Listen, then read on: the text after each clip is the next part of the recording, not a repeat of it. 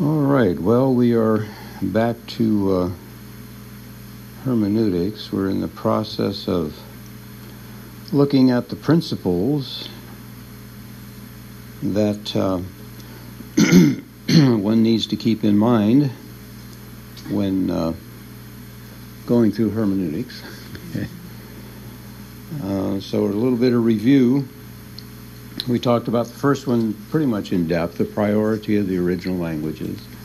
Since the originals were inspired, copies and, and uh, translations were not, you need to get back to the original in order to understand the point of the original. Because whenever you translate, you're going to lose something.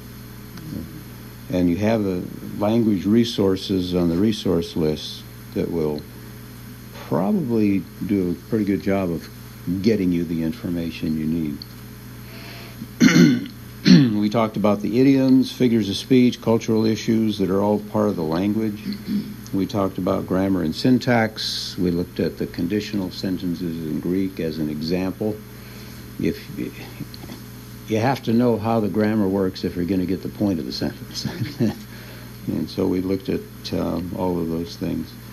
And we, I gave you this chart last uh, well, time before last, I guess, on those different cases.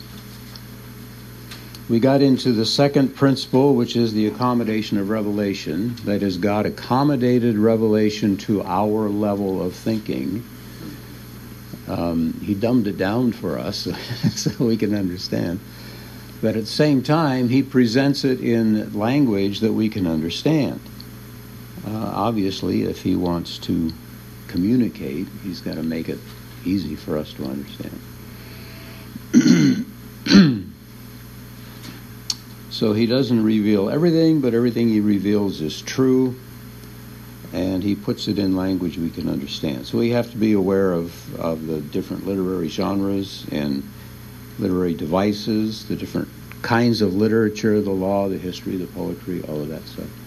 You have to examine those things differently because they have different rules. Uh, and then the literary devices like parallelism and chiasms, which we looked at, paragraph structure, the structure of lists.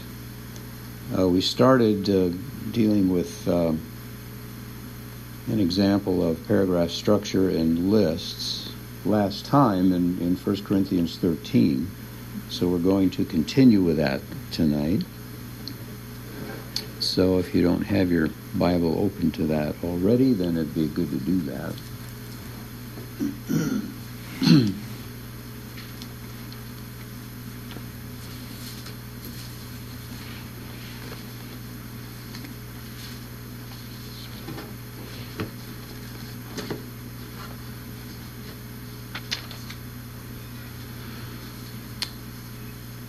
um, excuse me. When it comes to literary devices, we're looking at how the words are arranged on the page, not so much the content of what the words say, but how they look on the page, the way things are arranged. It's like looking at a picture and seeing how it's composed. The way the writer arranges the words on the page can tell us, will help to clarify what his point is, to give us some insights into what he's saying. And again, we looked at the chiasms and how that works, um, how chiasms work.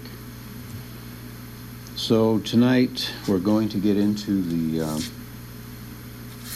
other couple of other literary devices. Specifically, again, the paragraph structure and the structure of lists, use of synonyms, things like that.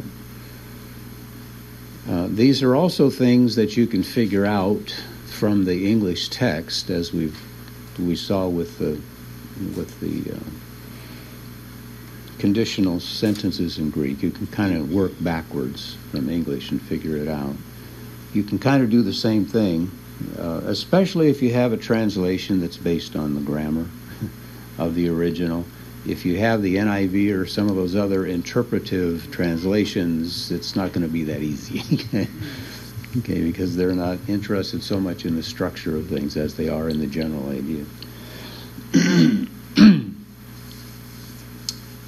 so we are looking at uh, 1 Corinthians 13, specifically verses 8 to 12. Um, and we're, we're doing a little bit of hermeneutics as we go through this passage to illustrate the, um, well, to illustrate how hermeneutics works as well as to show how the literary devices contribute to the meaning or the understanding of the meaning of the, of the uh, text.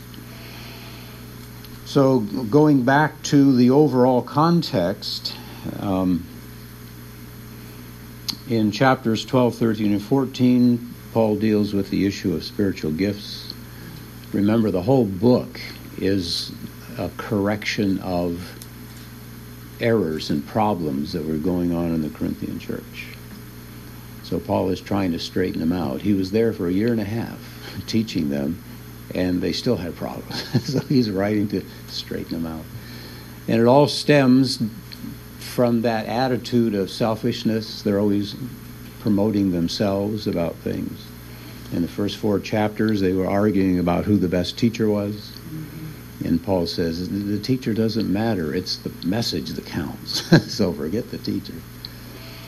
Well, we have the same thing here. The Corinthians were emphasizing the gift of tongues and the more miraculous spiritual gifts. And um, trying to evaluate one another, really, based on what gifts they had. And Paul is trying to tell them it's not the gift that matters, it's how you use it and why you use it. so in chapter 12, he introduces the idea of spiritual gifts that God gave the gifts. You didn't ask for it, you know, you didn't work for it, you didn't develop it. God gave it to you because that's the one he wanted you to have so you have nothing to brag about. Okay, your job is to use it. And he talks about the fact that all the gifts are equally valuable in the church. They're all necessary for the common good. None are any better than any of the others, as far as that goes. In chapter 13, he focuses on the, the um, motive for using the gifts, which is love. Okay, that the gift you have doesn't matter. What matters is how you use it. You need to use it for the right reason, in the right way. In chapter 14, he kind of applies what he said in verses or chapters 12 and 13, and he gets into the actual exercise of the gifts, the, some principles, procedures for using the different gifts. And as I was reviewing this this morning, I, it, it hit me um, you could summarize these three chapters. Chapter 12, in reference to spiritual gifts. Chapter 12, you could summarize as what? The what of spiritual gifts.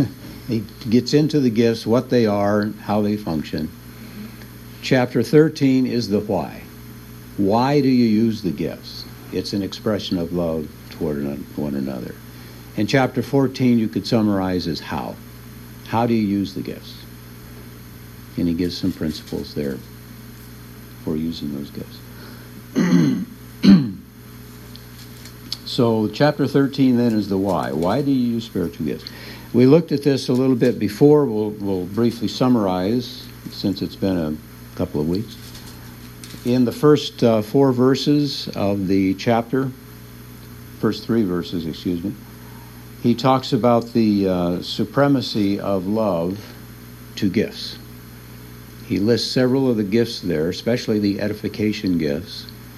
And he says, if I do all of these things, and but I don't do them out of love, then it's pointless. You know, it just doesn't work.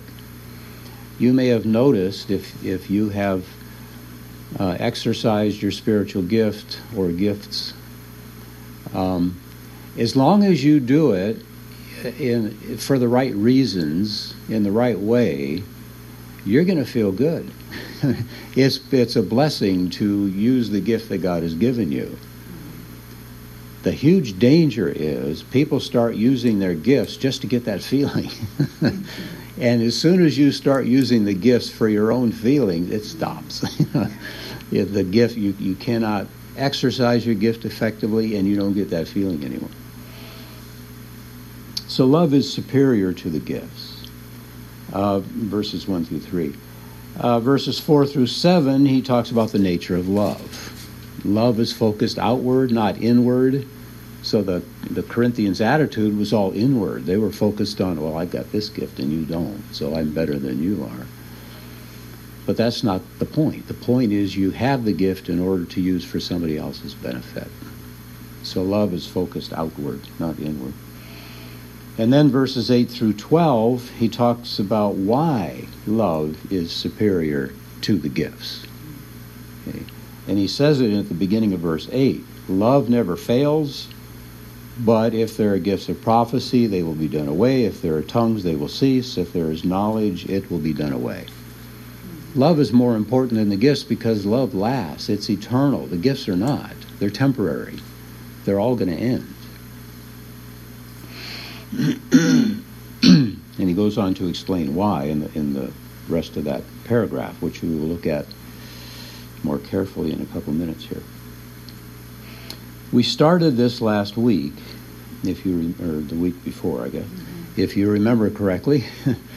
uh, we're looking at this from the point of view of some conservative theologians that want to avoid the excesses of the charismatic movement, which focuses on the gift of tongues and pretty much to the exclusion of everything else. And to avoid those excesses, they came up with the idea that tongues stopped, tongues as a gift, was no longer given when the New Testament was completed. Therefore, they say the charismatics are off base because tongues doesn't even exist anymore. Well, there are problems with that view. Okay, they take it from this from this passage uh, where it says there in verse eight that tongues would cease. We'll talk more about their emphasis on that in a minute. And then in verse 10, when it says the perfect, when the perfect comes, the partial will be done away. And they interpret the perfect as the completion of the New Testament. And they say that tongues was a sign gift. Paul calls it a sign in chapter 14. So they say it was a sign to verify the authenticity of the New Testament or the, uh, the apostolic message of the, the new covenant. And once that, that message was finalized, when the New Testament was completed, that gift wasn't necessary anymore. It had already been verified. So we have the written record, so you don't have to have the miracle anymore. You can go read about it. Logically, that makes sense, except it's wrong, as we shall see. Okay, just to just to uh, well, approaching it from a different perspective. You don't need to have that understanding of tongues from this passage to show that the charismatics are wrong. These whole three chapters, Paul's argument in these three chapters can be used against the charismatics just as Paul was using it against the Corinthians. It's the same problem. they have the same attitude. Okay? So the charismatics are emphasizing the gift. You know, if you don't speak in tongues, you're not saved. So everybody has to speak in tongues. Well, Paul clearly says not everybody speaks in tongues. And so their attitude is the same as the Corinthian attitude. So you don't have to have this understanding that tongues stopped when the New Testament was finished to prove that the charismatics are wrong. The, the whole section here, these three chapters, prove that. So let's get into this. Again, we talked about part of this last time. Um, they say that because tongues was a sign to verify the New Testament or the yeah the New Testament message, that it wasn't necessary after the New Testament was finished. Therefore, it stopped, and the gift of tongues isn't given anymore. The problem is there's several problems with that first problem, the function of tongues uh, tongues was not used to authenticate the apostolic message. Miracles were, okay, but tongues was not. Uh, plus, being a sign was not the only function of tongues. In 1 Corinthians 14:26, Paul says that all the gifts are for edification. And he says if you speak in a tongue in the church service, and by the way, the word tongue simply means a language, a language that's different from your language. Uh, it's not some mysterious heavenly gobbledygook. Paul says if you have the urge to give a message in a foreign language in the middle of church, he says that's fine as long as there's someone there who has the gift of interpretation. because if you don't interpret, nobody's going to know what you're talking about, and you have failed to edify. Okay, so if you don't have an interpreter, then shut up. don't say anything, because this this is going to cause confusion. It's not going to be helpful. So tongues were for edification, just as all the other gifts were. Now tongues were a sign, Paul says in 1 Corinthians 14, verses 21 and 22, but they were a sign to unbelievers, specifically unbelieving Israel. And he quotes Isaiah there.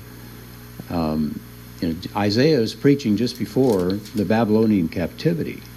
And if you go back to chapter 1 of Isaiah, God is pleading with Israel to straighten up. And he says, You are black and blue from head to foot. I've tried to get your attention, and now there is no sensitive spot left on you. What can I do to get your attention to wake you up so you will repent? You know, you're beyond hope. And we get to the passage in Isaiah, what is it, 28 or 29, something like that. Uh, God says, From now on, I'm going to speak to you in a foreign language, a language you're not going to understand. This is a prefiguring of the Babylonian captivity. They're going to go into Babylon. They didn't speak the language of Babylon. It's a symbol that God is through speaking to them. He had spoken to them through all the prophets, and they had not paid attention. He says, Okay, if you're not going to pay attention, then I'm not going to talk to you anymore. so now you're going to hear a foreign language. So it was a sign to unbelieving Jews or Israelites that God was finished Okay, they're in for judgment now. Right? So it was a sign, but it was a sign to unbelieving Jews. It wasn't a sign to verify the New Testament. It did authenticate salvation. We looked at this last time in, in Acts chapters 8, 10, and 19. Each time a new people group was introduced to the gospel, and believed it, they sent for the elders of the church of Jerusalem. The elders came and laid hands on the people, and they received the Holy Spirit and spoke in tongues, just as the disciples at the beginning in Acts chapter 2 did. When the Holy Spirit came upon them, they spoke in tongues. So the, every time this happened in the book of Acts, chapters 8, 10, and 19, it was authentic, authenticating their salvation. Peter chapter 10 is great because Peter went to Cornelius, a Gentile, and he's standing there giving the gospel to this Gentile family. And before he's even finished, they all start speaking in tongues. the Holy Spirit came upon them, and, they, and Peter says, Hey, I don't have to say anything more. These guys obviously have the same salvation that we got. Okay? And so let's baptize them, get them into the group. so in Acts chapter 8, Philip is in Samaria. Um, and the same thing happens there. The Samaritans believe, and Peter and John come up from Jerusalem, lay hands on them, they receive the Spirit and speak in tongues. Acts 10 we talked about already. Acts 19, Paul is in Ephesus and he finds some disciples of John the Baptist there, and he said, Did you receive the Holy Spirit? And they said, What's the Holy Spirit? they had never heard of that. So Paul laid hands on them, they received the Holy Spirit, spoke in tongues. So it authenticated genuine salvation. That's the one function of tongues. Is, isn't that chapter 19 also where some of the charismatic gifts, charismatics get that you have you you have to receive the Holy Spirit? I mean, it doesn't happen when you're saved because those people supposedly, you know, they heard from John, saved. Yeah, they No. they could use that. The problem is, Right, yeah, I've, It- I've heard yeah. spoken. Yeah, the problem with that is that situation. Those those disciples were still old covenant. They're still under the old covenant. They were responding to John the Baptist's message. You know, repent, for the kingdom of God is at hand. They hadn't been informed about the new covenant yet. So this is a brand new new covenant. Today, you know, all we have is a new covenant. We're not switching from old to new. Okay. So that that they may use that, Yeah. but it's off base. Yeah. Yeah, it doesn't work. Excuse me.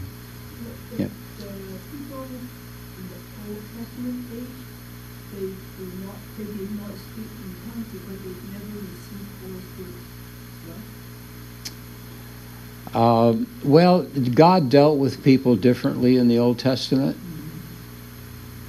They, they didn't speak in tongues because, um, well, yeah, I guess you're right. The Holy Spirit hadn't come. Uh, the new covenant hadn't been inaugurated. So they're still under that old covenant system, and speaking in tongues wasn't part of that. Then the Holy Spirit might lay on them, but then it could be taken away. like- Right, it was a temporary thing.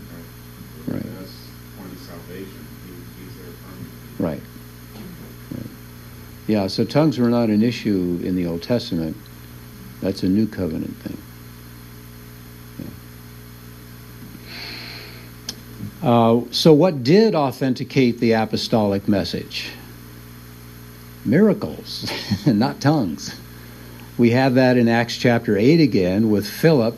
He goes up to Samaria and he's preaching and he's healing people and casting out demons, and the people respond to the miracles.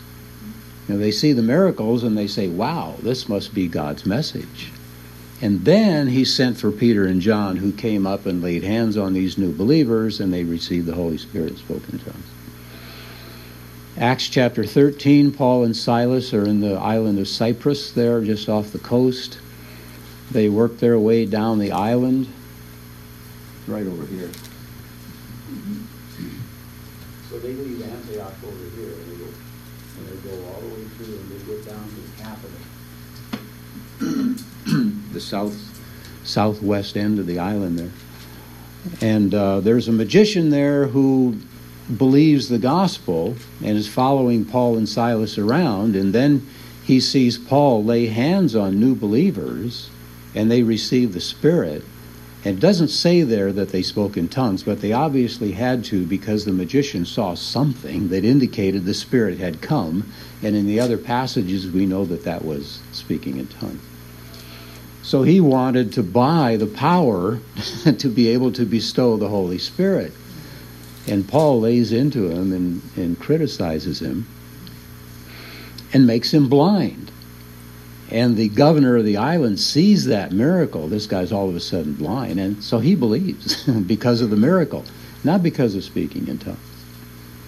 So the people who want to say that tongues was a sign of the uh, the authenticity of the New Testament message, the New Covenant message, are kind of off base because tongues didn't do that. It was miracles that did that. Tongues were a sign, but not for that. So the whole premise of their argument is off. The second problem with that idea that tongues stopped when the New Testament was completed relates to the context.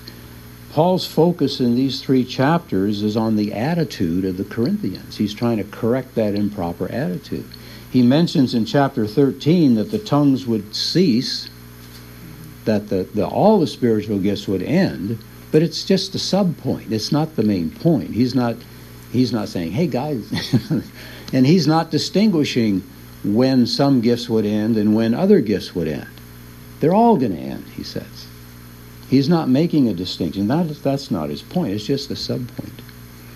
His main point is to correct this false attitude. The duration of gifts is not it. So to, to emphasize that here is kind of to miss the point of the whole passage. It's taking things out of context. The third problem with that argument, that idea that the gift of tongues stopped when the New Testament was completed deals with the middle voice. And this is, yeah, we might get through this. Another point of grammar here, okay? In English, we have two voices for verbs active voice and passive voice.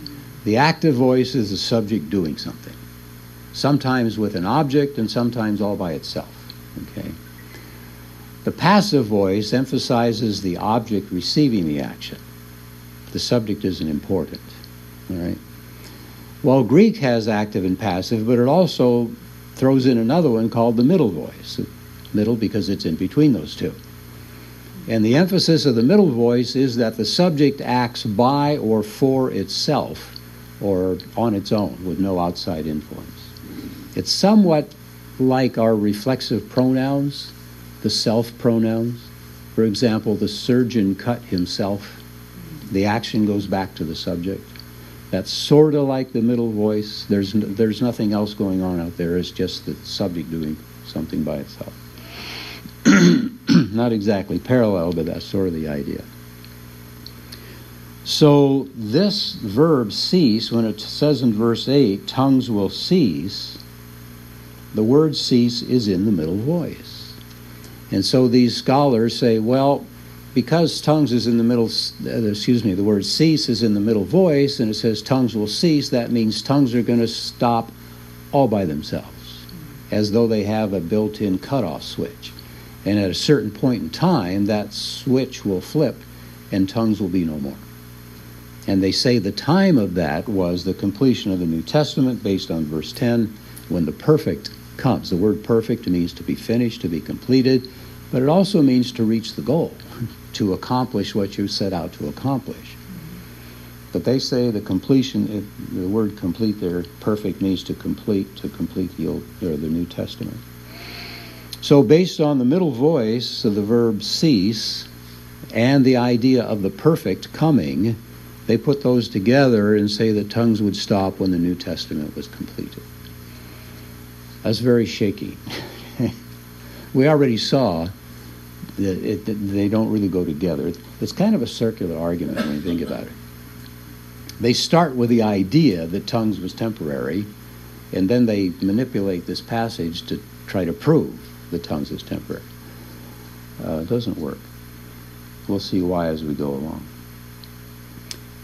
So, that's the middle voice, all right? That's their argument. Tongues will cease, middle voice, all by itself, no outside influence. Where it says that um, if there are gifts of prophecy, they will be done away. And if the, the last item, the third item in the list, if there is knowledge, it will be done away. That verb done away is the same verb in both cases, katargeo. It basically means to nullify, to cancel, to make ineffective, to do away with, to eliminate. something outside is. Yeah. It's active voice. So something is going to act on these gifts from the outside to stop them. Okay. Tongues says it will cease. That's middle voice. They're going to cease all by themselves. So they see a difference in the way these gifts are going to end. Okay. Problems with that. All right. It's true that's what the middle voice means, that the subject is going to act all by itself, okay, without any outside influence.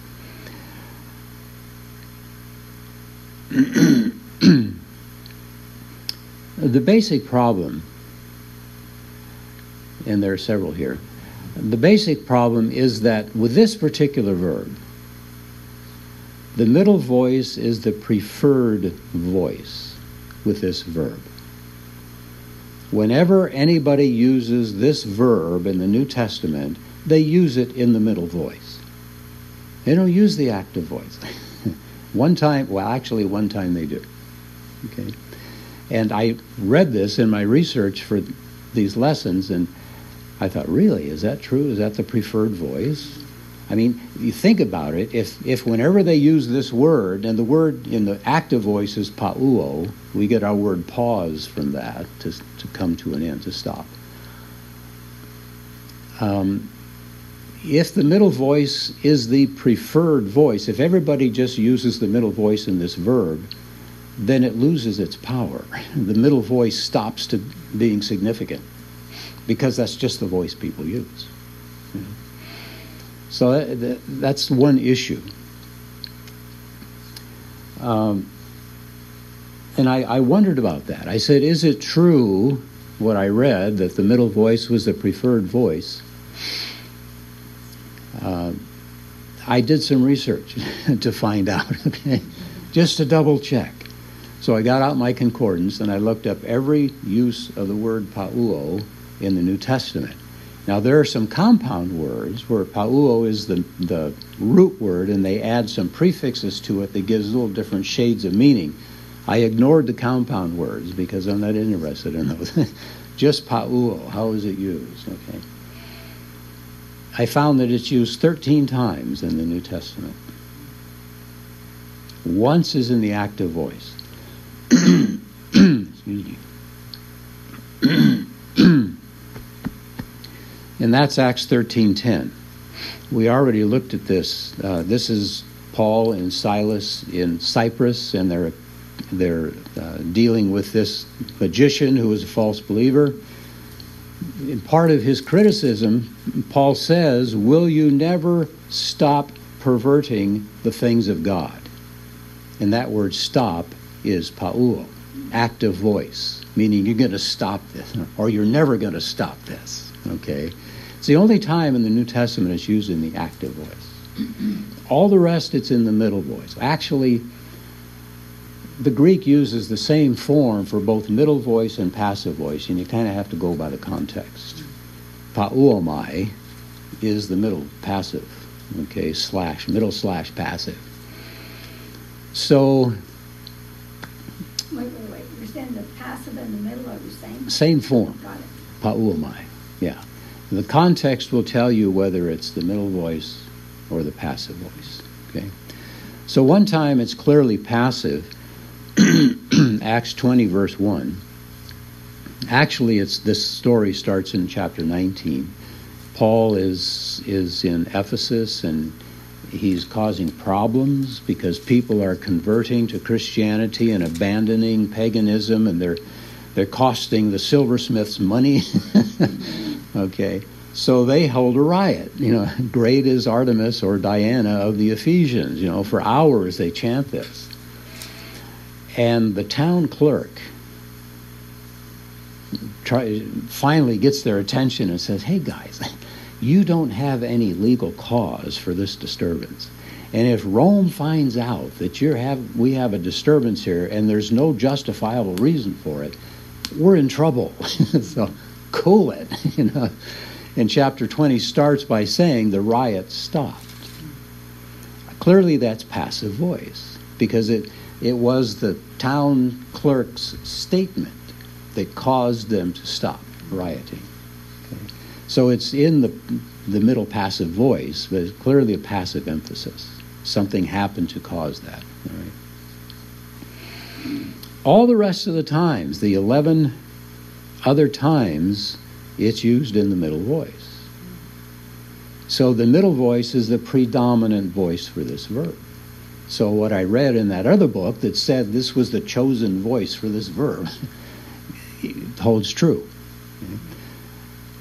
Another issue six of those 11 times where the middle voice is used, it's in a context that calls for an active emphasis.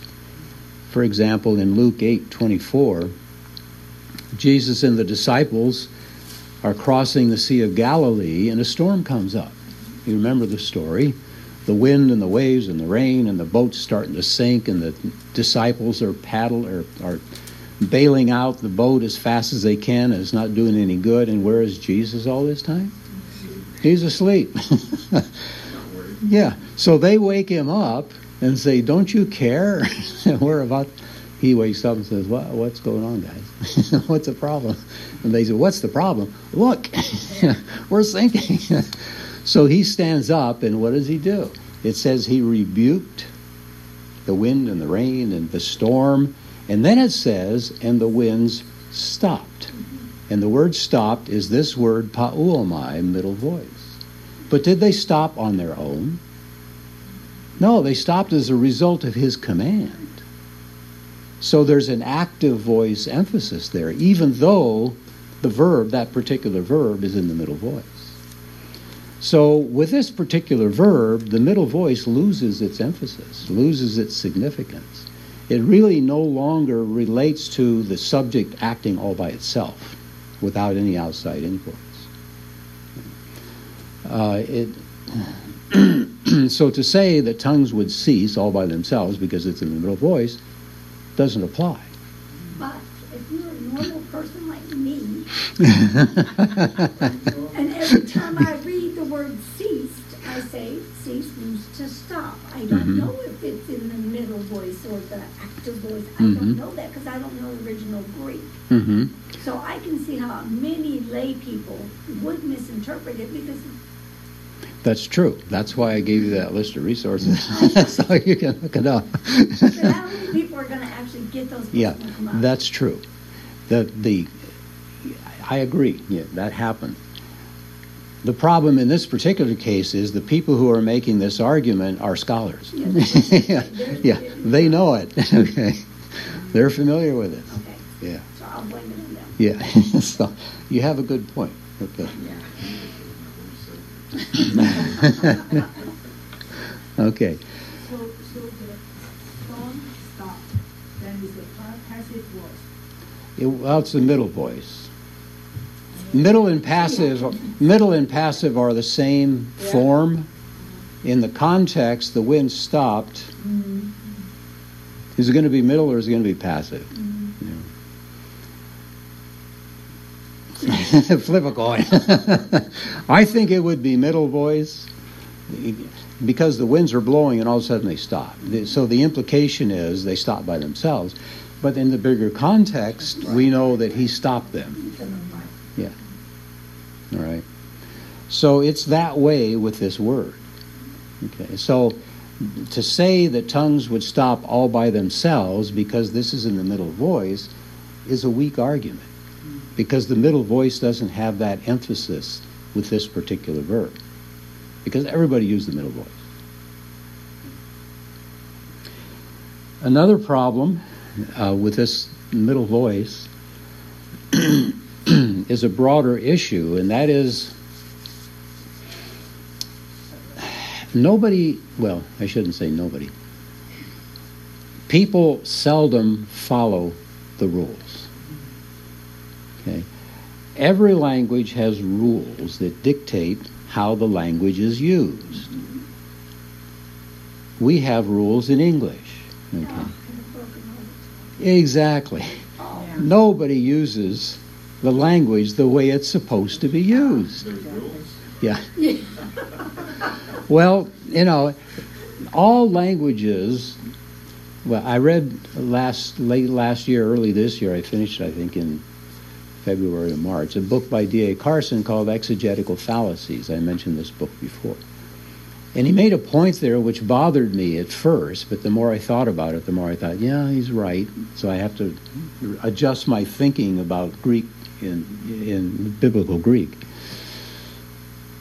Because when I was in school, college and seminary studying Greek, you know, we were taught these are the tenses in Greek, and this is what these tenses mean.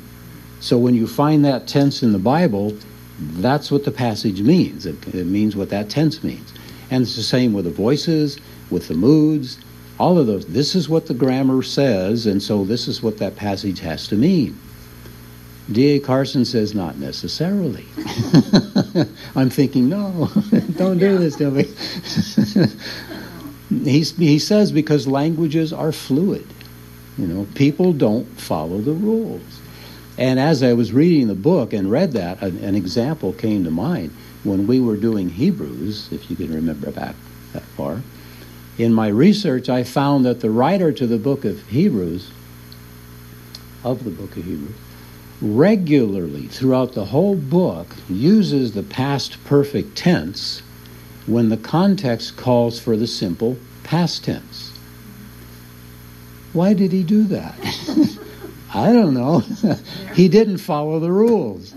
Fortunately, the translators recognized that he should have used the past tense because that's what the context calls for, and so they translated those things as past tense.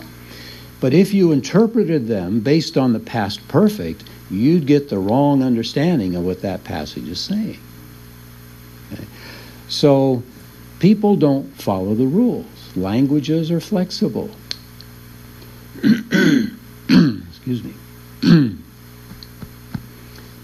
so just because the person used the middle voice with this verb doesn't mean he intended it to be the emphasis of the middle voice. Okay? And it's frustrating. You know, Latin, nobody speaks Latin anymore. Anybody speak Latin? nobody but scholars who study old things, you know. Why doesn't anybody speak Latin anymore? Because the people who put Latin together came up with a descriptive grammar. Excuse me, a prescriptive grammar. They said this is the way Latin works, and this is the way it'll always work. It's never going to change. Well, the people changed. And the people started using Latin in, in ways that broke the rules, and Latin eventually degenerated into Italian. So Italian is a corruption of Latin. But nobody speaks Latin anymore. It's a dead language because the rules didn't change to match the way the people use the language. In English, we have a descriptive grammar. The rules of English say this is the way the language is being used right now. Those rules will change as people use the language differently. I can think of some examples, so won't take time to go over them now some things that just drive me nuts, but everybody does it. It breaks the rules, and eventually the rules are going to change. and instead of doing it right, the way it should be, the rules are going to say, well, now we do it this way. yeah, that's true. So languages change. Now, the same happened with Hebrew. It degenerated into Aramaic. Aramaic is a corruption of Hebrew, the language that the common people spoke. The priests still used Hebrew. The Catholic Church still uses Latin, but that's you know just a very limited usage. Mm-hmm. So the middle voice here doesn't really prove anything. Everybody used the middle voice when they use this verb. Okay? Plus, not everybody follows the rules. Um,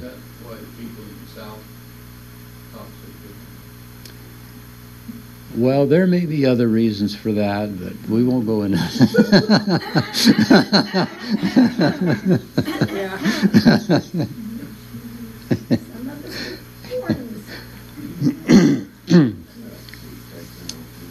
yeah.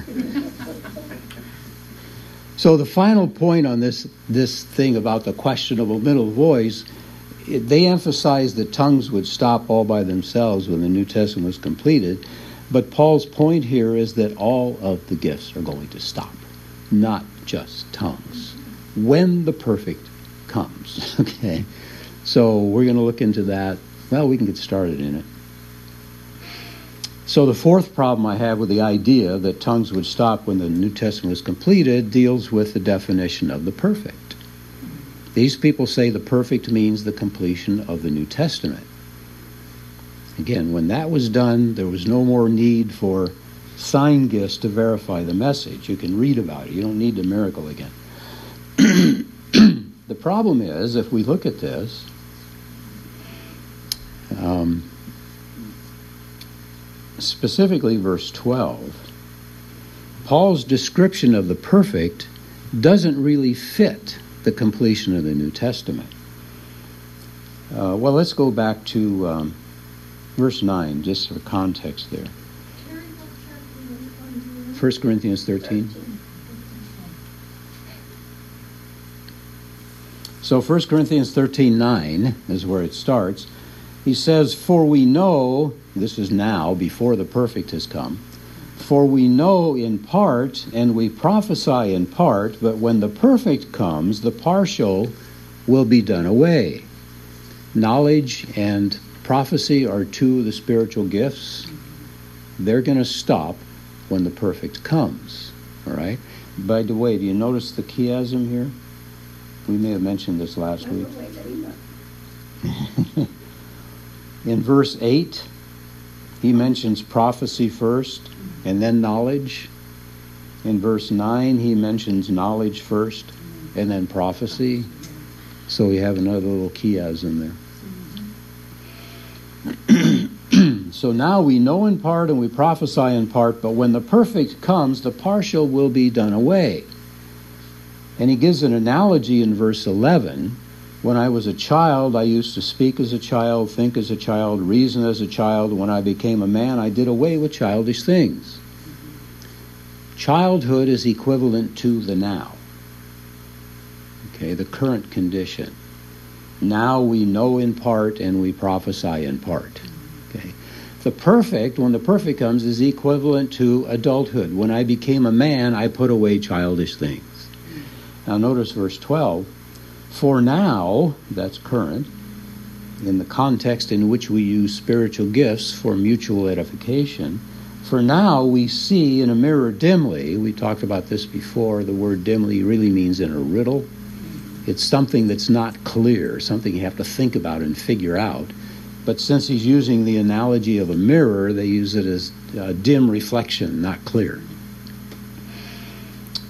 Uh, but then, when the perfect comes, we'll see face to face. Things are going to be clear.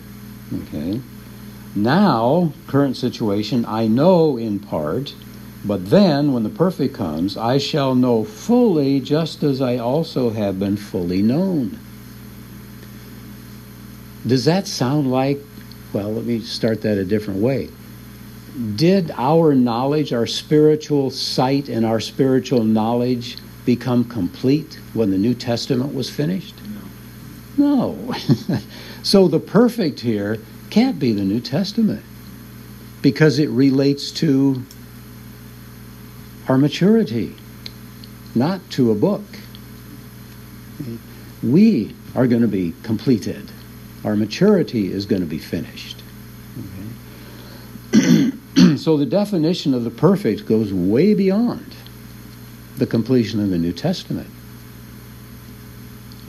So that is difficult, makes it difficult for that argument that the, that the gift of tongues stopped when the New Testament was finished, because the perfect here is not the completion of the New Testament.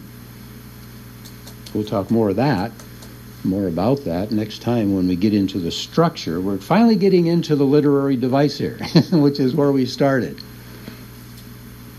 Chiasms are one literary device. We're now going to look at paragraph structure. We're going to go back and revisit verses 8 through 12 and look at the structure and how that helps us understand what he's saying. And then we're going to look at the list of things in verse 8 to see how he structured that list, another literary device to help us understand what he's talking about. Excuse me. Any uh, comments or observations about any of that? Karen, you said last time when we were talking, you said there were seven problems. Mm-hmm. Now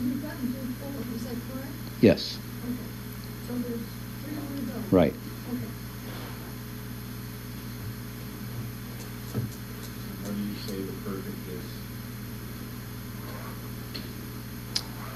That's when we become mature. That's Paul's description. That's our heavenly state. You know, that's when we get to heaven.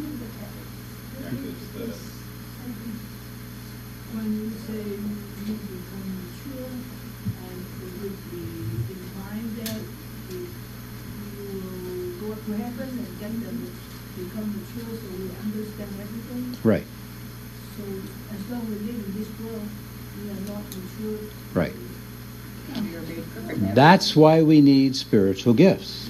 That's Paul's point in chapter 14, Ephesians chapter 4. We need to use the spiritual gifts to help each other grow spiritually. When we get to heaven, We're not going to need the gifts. we will be completed. We will be mature. Yeah, the footnotes in here say the second coming. Well, But still, we will, but Yeah. everybody else, because then you have the millennial after that. Yeah, right, Yeah, right. so, and our spiritual gifts going to be active in the millennium. Yeah, You know, sacrifices will be. Yeah. returned, Right. that's another issue. All right. Well, let's close in prayer.